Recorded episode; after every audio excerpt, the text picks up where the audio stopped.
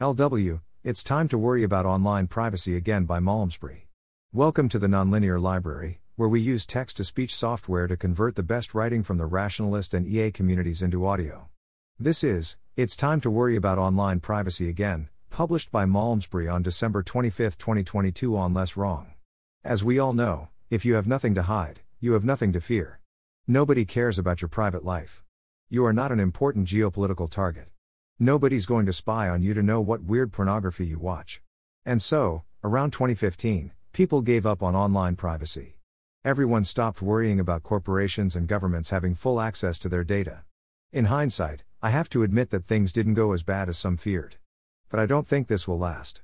1. Radioactive decay. Based on real life events, you're a biologist at the Bad Pathogen Research Institute. You receive an email from a graduate student whose name sounds vaguely familiar. She needs to measure radio labeled samples with a scientific instrument, but, unfortunately, you used it yesterday and you forgot to log out. Now it's locked with your password and she can't connect or even reboot. She's asking you to come as soon as you can to unlock it. As radioactivity decays, the signal is vanishing every minute. Sadly, you are attending a talk on the other side of the city, it's 45 minutes by bike and it's snowing. Obviously, you would never send your credentials by email, right? Right? This could, in principle, be phishing. Technically, a cunning spy could have stalked you, figured out your schedule, and crafted a deceptive email to steal your password. But you know it's probably not the case, because nobody cares about your passwords enough to do something so complicated. So you send your credentials to the grad student using a one time secret sharing link and everything is fine. I like to think that I can't be scammed because I know the ways of 1337H4XX0RS well enough so they can't reach me. Of course, this is not true.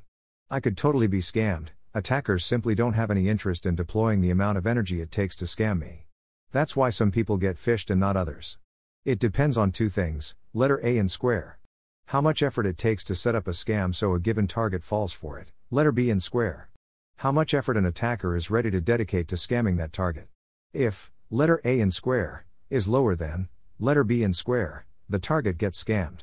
If, letter B in square, is lower than, letter A in square, it's not worth it.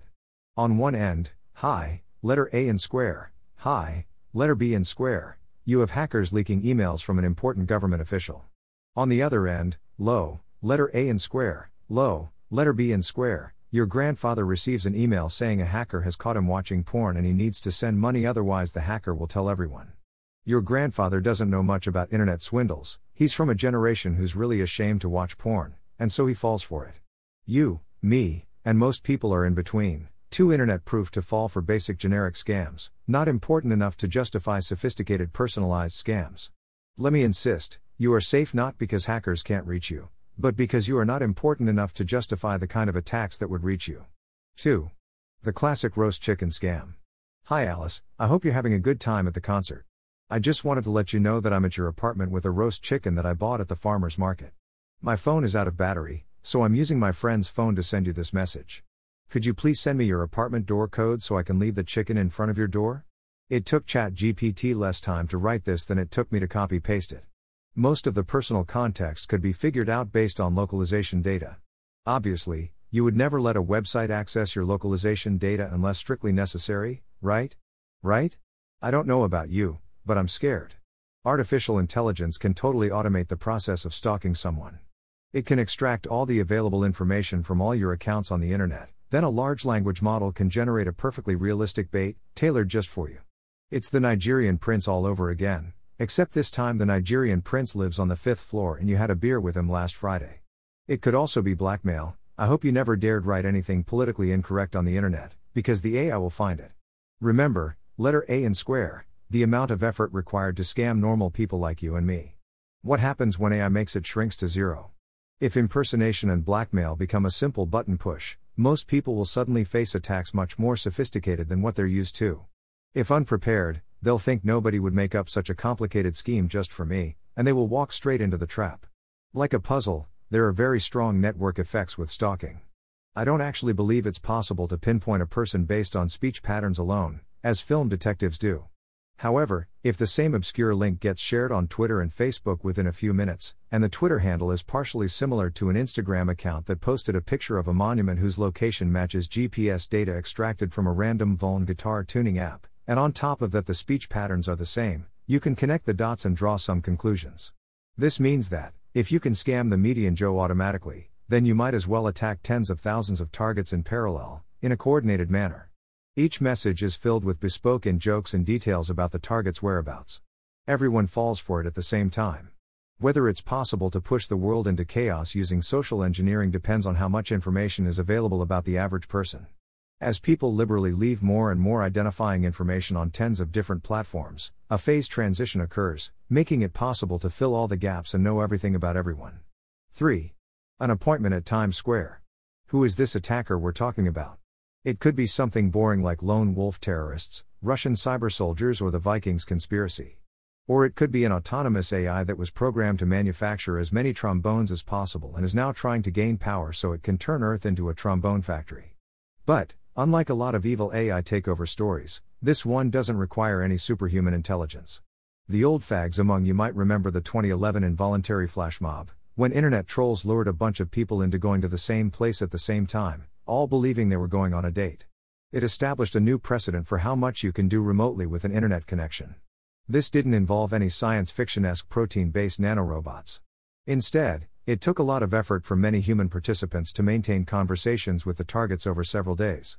If AI can fully automate conversations, then something as big as the involuntary flash mob can be done with a simple Python script. It certainly opens a world of trolling possibilities. 4. When to get paranoid. That leaves us with two solutions downstream and upstream paranoia. Downstream paranoia is when it's too late, you've already given up all the information it takes to scam you, so you need to be paranoid about every single online interaction, to make sure that every message you receive is not from an impersonator. This comes with a serious erosion of internet trust, assuming there can be a working internet at all in these conditions. Upstream paranoia is what Richard Stallman has been telling us to do for 40 years. Make sure that you don't give away enough information so that AI can't do realistic scams in the first place. Privacy is like a plunger, you should get one before you need one. As your prototypical nerd, I used to be really into FOSS, the EFF, blob free GNU Linux distros, XKeyscore, Echelon, Indect, Prism, and other names most of us have forgotten what they were. Then, like most people, I gradually stopped caring and now I'm leaving a trail of personal data wherever I go. I guess it's time for me to go back to my pre 2015 techno paranoia.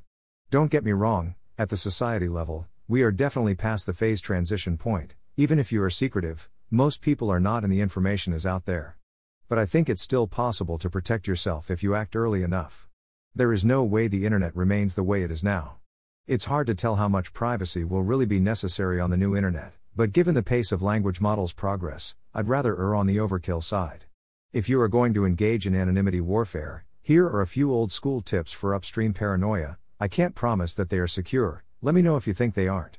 A personal favorite track me, not. This doesn't prevent Google from spying on you, it just drowns Google in a flood of fake requests. So every time you search for something, Track Me Not also searches for all kinds of random stuff, and now Google thinks you're a hunter from Siberia. I find this approach particularly promising. I heard hosting your own Searx instance was pretty good. I haven't tried that yet. Signal or matrix.org instead of WhatsApp, Messenger, etc. The good thing is that you will no longer sound like a terrorist or a pedophile when you ask your friends to switch, so it might actually work, just point them to this post. In general, use free software, using Linux makes this much easier. Especially avoid anything that's funded by advertisement. If it's free, you are the product. Remove all public information on social media. Preferably use Mastodon. Exhume your old internet pseudonym. This is going to sound super extreme, but you might want to store music and films on a hard drive instead of streaming. It just sounds too easy for an AI to impersonate you when it knows what shows you watch. For email, I currently use ProtonMail. It's claimed to be fairly confidential. NewPipe and Invidious as front ends for YouTube. I'm afraid PeerTube is not the best thing for anonymity, as it's peer to peer. If you want to dive all the way in, try Richard Stallman's lifestyle. Also, see Gwern on maintaining anonymity. Let's make sure AI attacks encounter at least some resistance. This resistance starts with you, Epic Music. Cross posted from my blog. Thanks for listening. To help us out with the Nonlinear Library or to learn more, please visit nonlinear.org.